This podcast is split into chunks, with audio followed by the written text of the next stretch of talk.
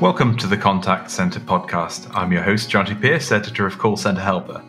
In this episode, we'll be looking at how to improve customer journeys with customer service strategist and key thinker Martin Hill Wilson from Brainfood Consulting.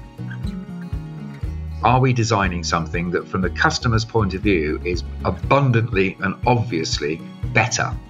Because if it's not better, the other problem we've got with customer journey management in this sense is that customers won't change their behavior and they're going to stick to the tried and the tested, which still involves sitting in queues and talking to people.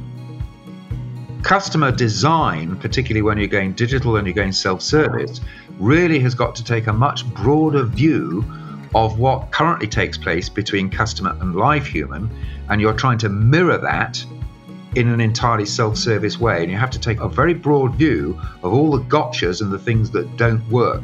Otherwise, you've made no progress at all in terms of your twin goals of reducing your service costs and improving the customer experience. A number of journeys, not all of them, but a number of journeys need to be fundamentally reworked from the perspective of simplification and offering a better experience. And that's generally sitting in that big digital transformation roadmap.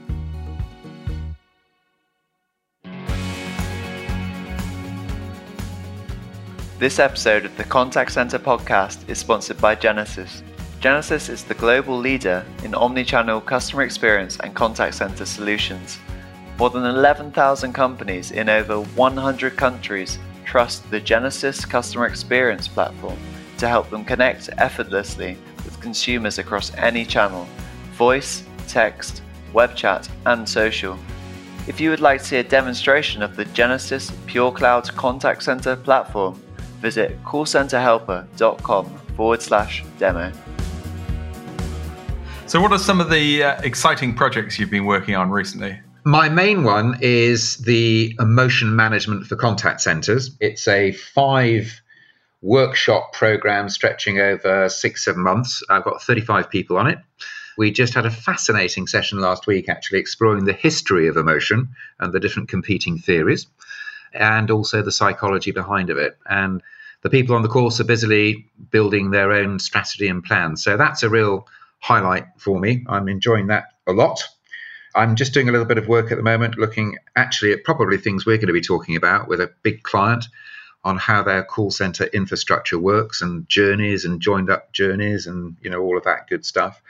And I'm starting to think a little bit more actually about the practicalities of trying to go digital you know, that in practice, a lot of people I think are thinking about in the wrong way. So lots going on. I'm doing my normal speeches and conferences and all of that. So that's all happening in the background as well. Just about to tack another couple of chapters onto the emotion management series. So that's all progressing as well. So it's a busy time. Thank you. Excellent. So this week we're going to be looking at the topic of providing better customer journeys. So, Martin, what do you think are the biggest barriers to companies in providing better customer journeys? Oh, I think the foundation one is that the journeys aren't good enough, to be rather flippant about it. And the reason is if there is a difference between a journey and a process, one is orientated to the company's benefit and the other is orientated to the customers. I still think that too many of those journeys are incomplete from the customer's perspective. Net result is doing things is difficult, effortful, and still requires a lot of human intervention. And when you said there's a process and there's a journey, which is the the company looks at the journey and the customer looks at the process? Yes, I mean to give a, an image of that. So we may well build a process around of getting something done, like onboarding a customer or filling an application.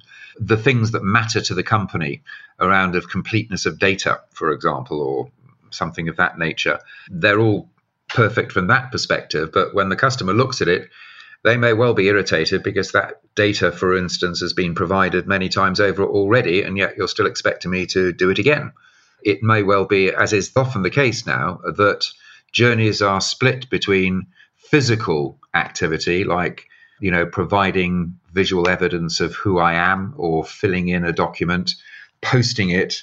The company themselves then has to probably put it through a scanning process, an assessment process. But then part of that journey is online and digital.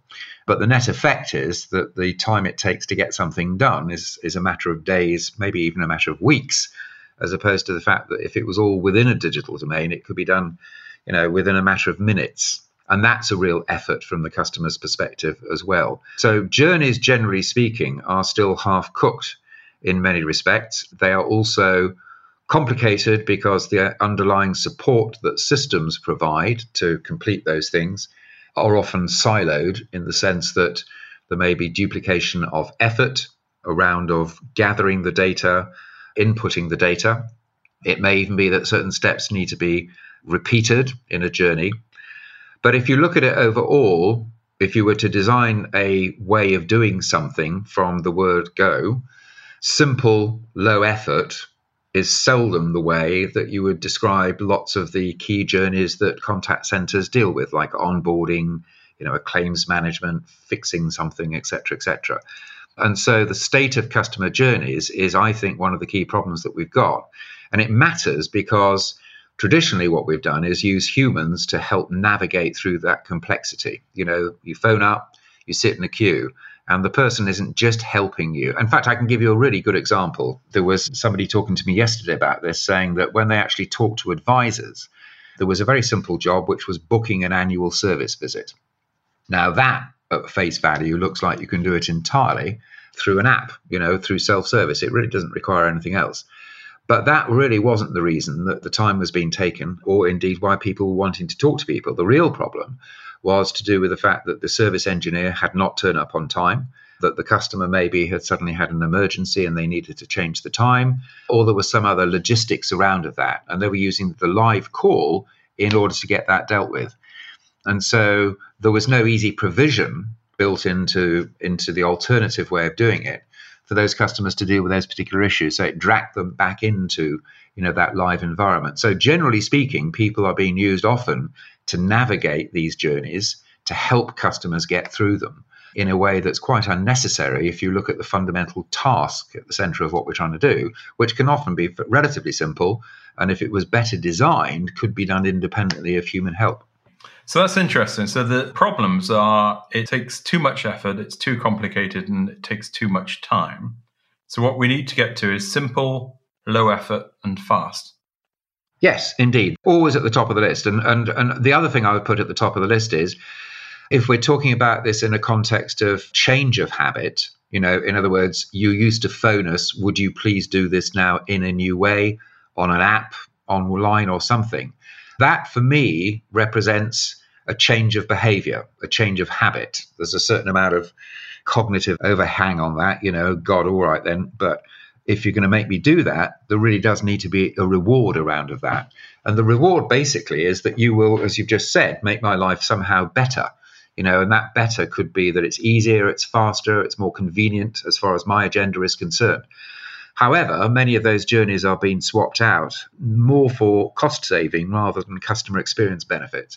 The top of the list for me is are we designing something that, from the customer's point of view, is abundantly and obviously better? Because if it's not better, the other problem we've got with customer journey management in this sense is that customers won't change their behavior and they're going to stick to the tried and the tested, which still involves sitting in queues and talking to people. And quite frankly, I do not see a great deal of difference whether that's delivered via a text media or a voice media. At the end of the day, you're still using people inappropriately to do relatively simple things which customers would like to be able to do at their convenience. But it does, as you say, need to be simple effortless, and effective. So it's quite interesting there. So the problem with companies wanting to move digital is they're trying to do it, you know, fundamentally it sounds like to reduce cost. And the problem is that the digital processes haven't been designed rightly, rather than there's a problem with digital channels, you know, sitting in in isolation from the contact center. Correct. Absolutely correct. So it's very irritating when you discover this point, but unfortunately it's true there is a business about using the technology correctly. That's in a separate part of the discussion.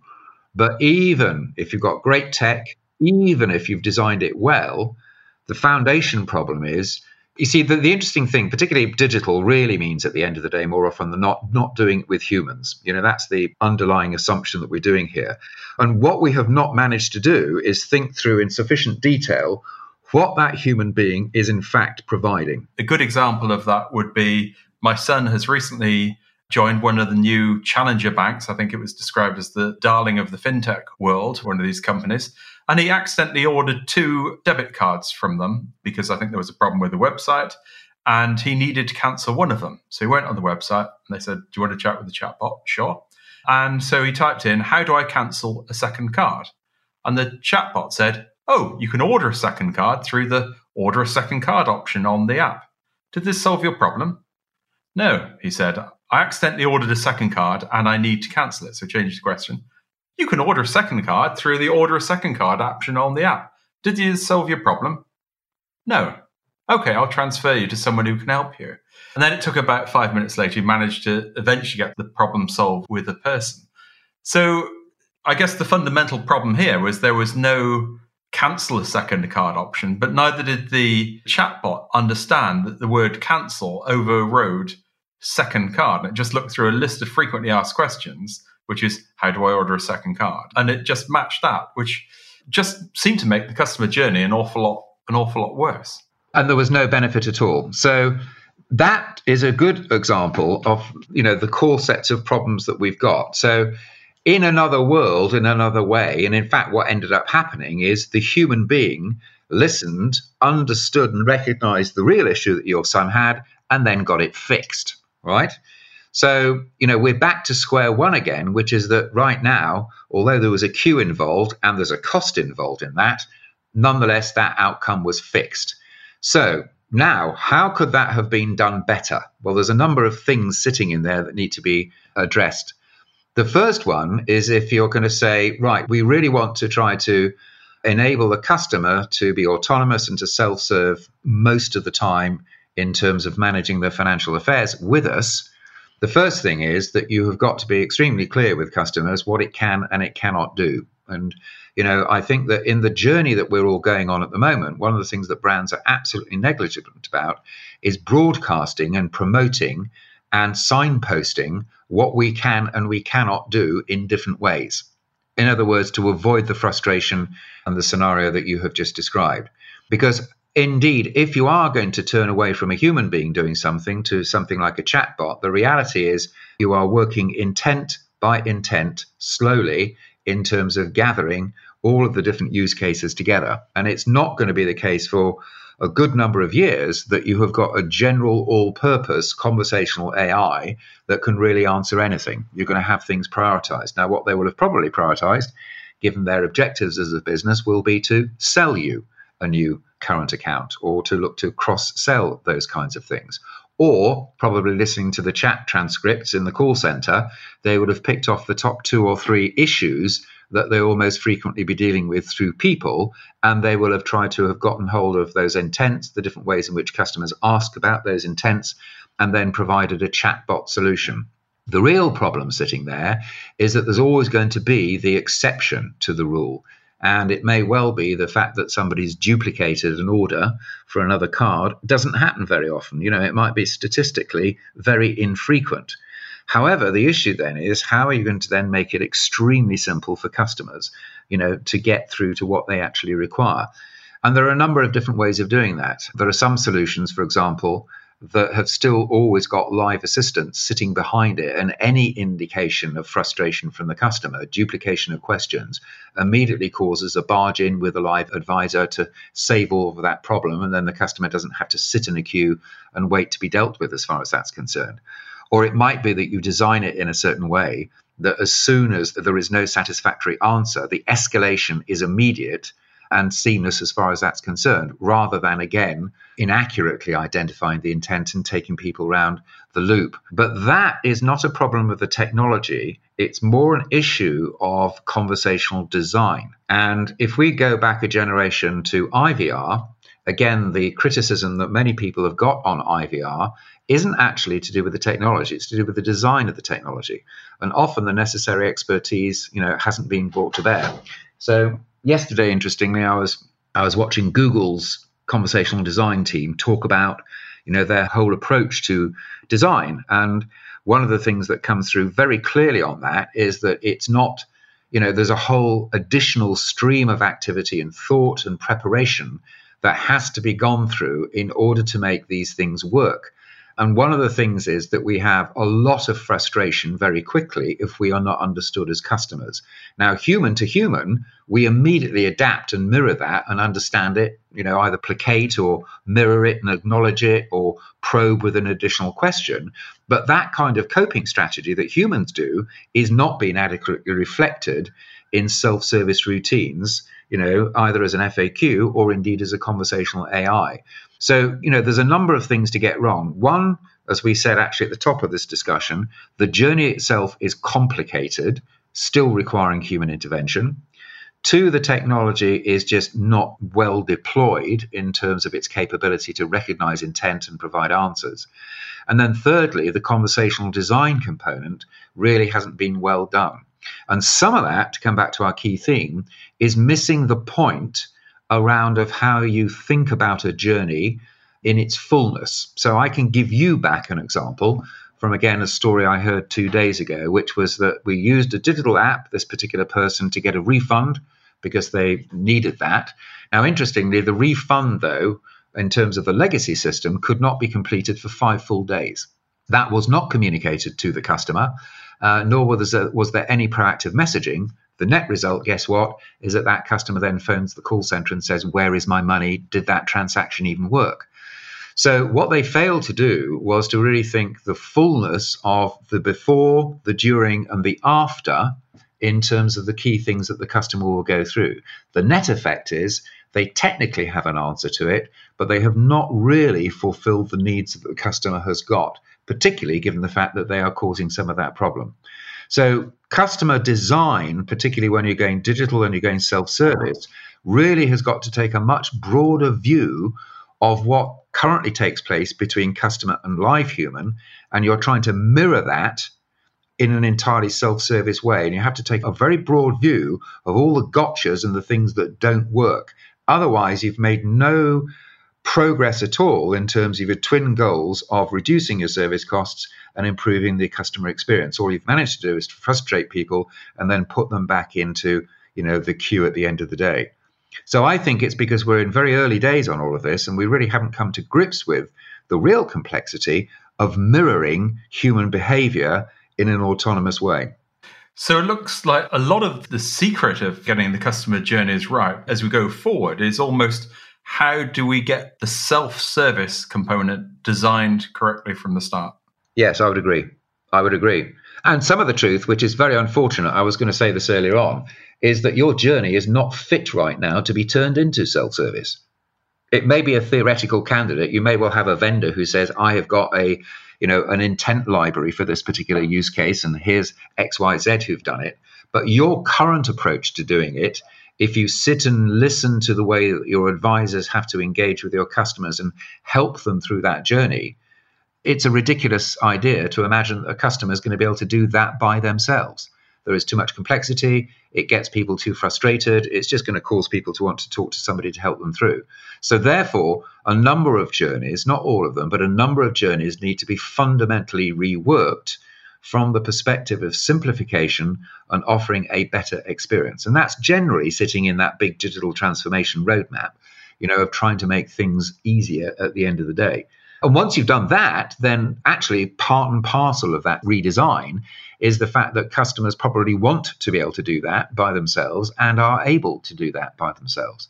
So you can't, however good the technology is, you can't tack that on the end of a bad process. We know that, you know, the old adage about rubbish in, rubbish out on data, you know, for CRM is it's the same point that you can put a great self-service process at the end of a journey. And if it's a bad journey, it's not going to work.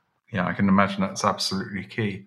Where do people get started on improving the, the customer journey? Is it a pile of post it notes and a big processing mapping exercise, or is it really just zooming in on, on one component of, of, of service design and designing one inquiry type that people have? I think the more granular you get, the better. Because, funnily enough, it is true, the more you look at these things, that you know the, the issues really sit in the detail of it. So I, I don't think that you end up with a you know a very large journey map that almost goes from awareness through to support and you know lifetime value. That's far too up in the air stuff. You really need to get down to the detail. And I think from a contact center customer service perspective, it's in those things that we do day in, day out, a much more micro level. So your focus is on the detail of those little things. And the question is always to say, do we really need to be using a human being for that particular task? Because, you know, I've said it many, many times over. I believe that we should only use people going forward when it's emotional, when it's complex, and when it's about building the, the quality of the relationship.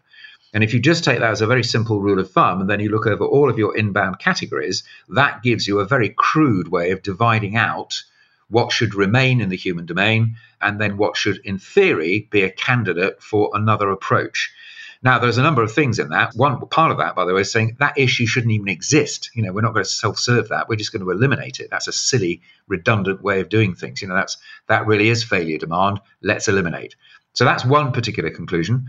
The next one is, I think, twofold. You either go down the route of robotic process automation, whereby the activity really doesn't warrant human attention, quite frankly. It just needs to be automated and that's either from the perspective of the advisor and or the customer. That's a whole bunch of stuff and people are beginning to do that.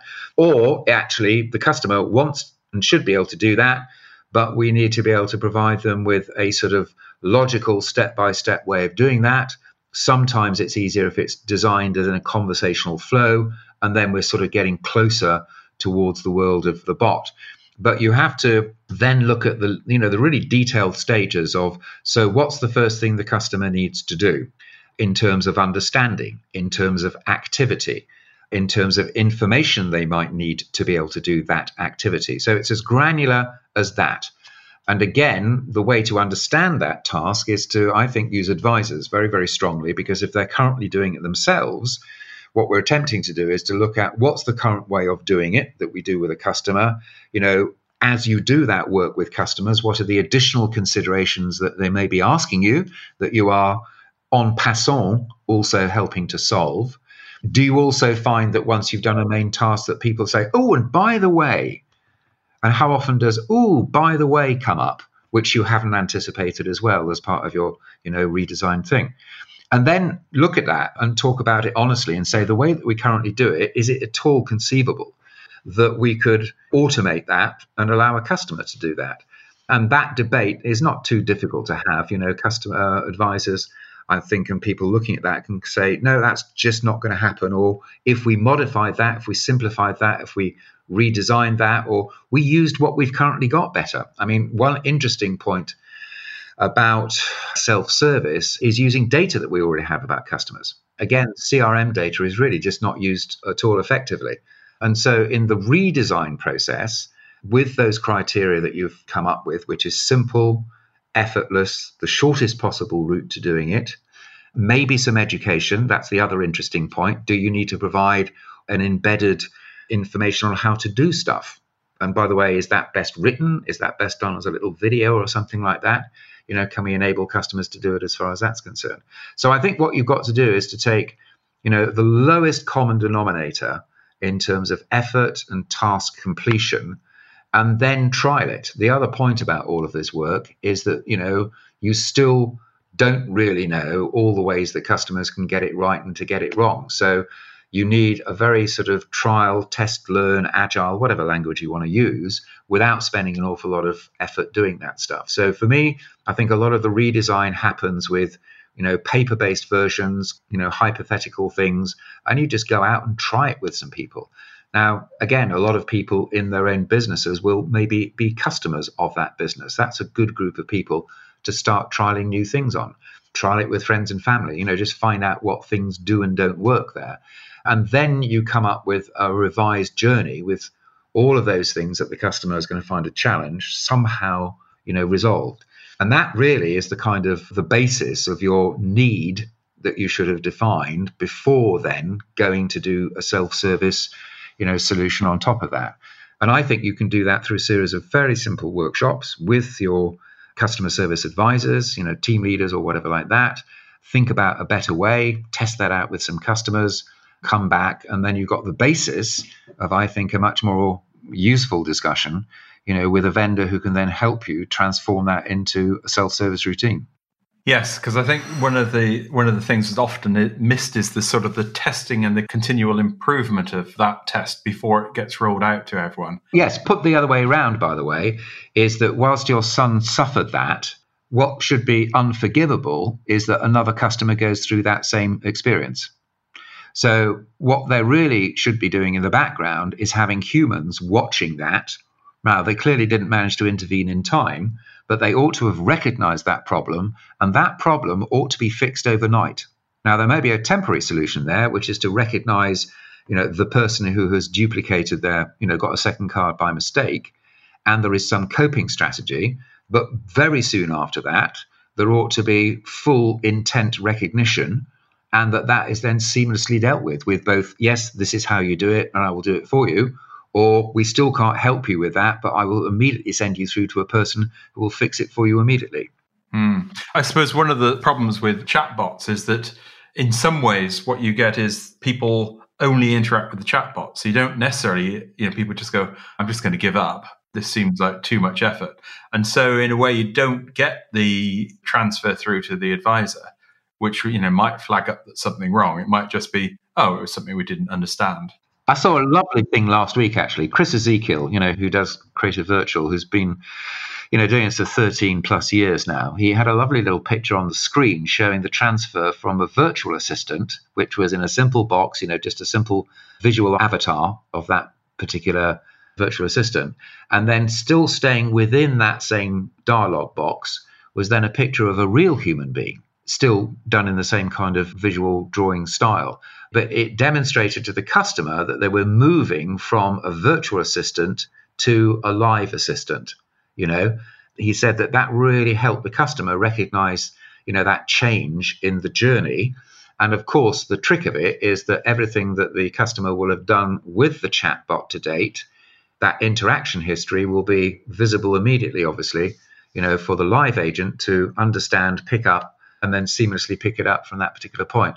And I think at the end of the day, and we're not there at all, first competency is to get that seamless escalation to live. And here's a point I think that if you have got confidence that you have redesigned a journey which is better than the old, what you should find is that most customers just don't want to talk to a person if you've done a better job and it's self service. So, therefore, with that confidence, you should always make it visible and easy for a customer to escalate to a live assistant if they require it. And you should find that that is happening very seldom because you've designed a great process. But you can never anticipate situations, and you shouldn't try to say customers will always be self sufficient. So, getting access to a live human being should always be made very, very simple. And in many ways, that access to a live human being you see most apparently actually at the supermarket, where their processes for self service at the supermarket seem pretty broken to me. They, they need some designing. But actually, at most supermarkets, you can pretty quickly get an access to you know there's a live person looking after in some cases four people, in some cases it's two people to help use the self-service system. So they haven't hidden people and say, put your hand up, have a five minute queue and we'll get someone to, or just go to another checkout.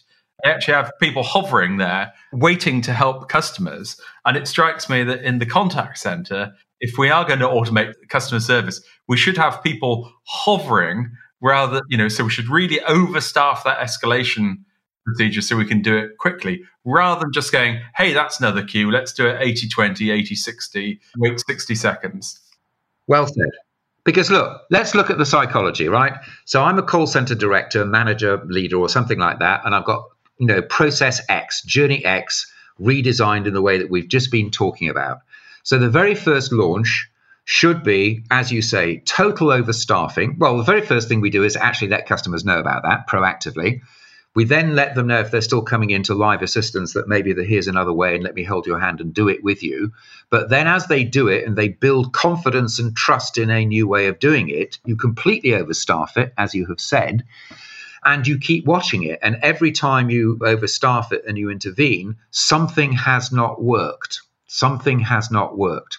So therefore, you take that learning and you re-engineer something. It's in the micro detail of stuff. Until that part of that journey continues to have higher and higher levels of effectiveness. And you keep going, keep going, keep going. You still keep people attached to that journey. But once it becomes a mature self service journey, you've maybe got only 10%, 12%, 4%, 0.3% of people that need to escalate because the journey has been so well designed. But you could never have anticipated all those little gotchas unless you had got into that continuous human in the loop approach to continuous redesign and smoothing out the journey. You know, that's how the Disneys of this world do that stuff. It's the law of that incremental improvement, you know, marginal gains. It's all about that stuff. And unless you work it in that way, as you've just said, I mean, it's it's very instructive actually what you have said because if you look to the reasons why that person's sitting there, there's the obvious the one that like the alcohol thing. You know, you've bought something like a knife or alcohol, you need to have permission to buy that. So that's one reason. But the number of times that the barcode doesn't quite work, the number of times I inadvertently have actually duplicated my buying bread more than once. I need that person. If you look at what goes on, there is constant intervention from that person because the customer didn't quite get that right. And they've got it entirely correct by having, you know, zero effort to go and find assistance. You know, that person is always hovering around. So why we imagine, to your point, that you know self-service in contact centers should really be any different i can't imagine so i don't think that we're thinking about how you initiate a new self-service routine, how you understand the inevitable rough edges, how you then smooth those out over time, and how you go through essentially a maturing process. And as a leadership, recognize that it's reached a point of pretty strong optimization and it's still connected in to live and you're still interested in the occasions when people need to use a live assistant. Indeed. So I think some very sound advice there. So just to summarize a few of the things we've talked about today, if we want to improve the customer journey, we need to make it simple, low effort, and fast. And it's really about the digital transformation of how can we design this process so the customer could take care of it all themselves. That's all about customer customer design, which I don't think we talk about anywhere near enough. And ultimately, the devil is in the detail. It is something that companies often don't like to go through because there's no, if you like, quick fix in the in the detail. It's really drilling down with that micro approach. So, is there a type of person we need to get onto the the customer transformation? Someone who is very detail orientated, someone very focused on things not being right. Yes, I think it's there are some formal skills like service design we could talk about and those sorts of disciplines, which I really do think are good to bring in.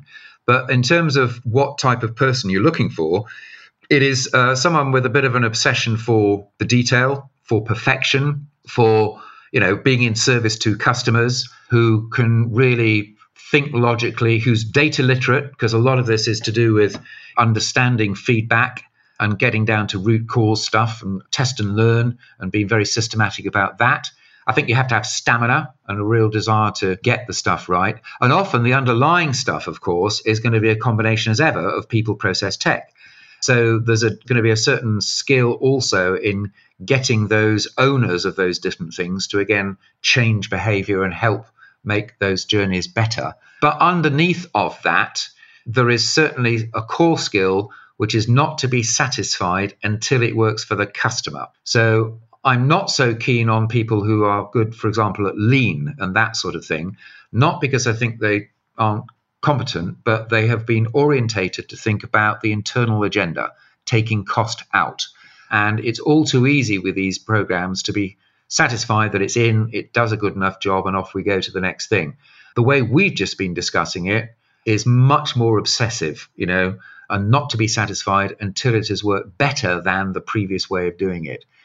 So it's stubborn, customer focused, detailed orientated, persistence. And if you've got that, then I think you qualify for for taking journey those kind of digital journeys on their maturity cycle. Absolutely fabulous. So I think that should be a poster that we should put up in our contact center. Don't be satisfied until it is good enough for the customer. We should make those up as motivational posters and, and circulate them around the customer service world. Martin Hill Wilson, thank you very much for joining us today. My pleasure, Jonty. Thank you for inviting me. It's been a good discussion. Thank you.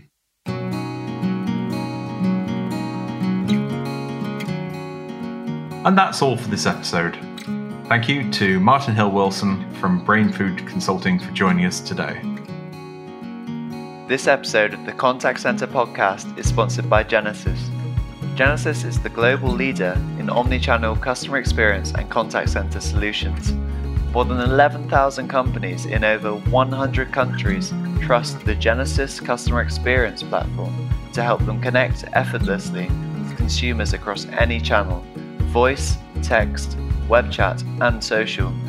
If you would like to see a demonstration of the Genesys Pure Cloud Contact Center platform, visit callcenterhelper.com forward slash demo.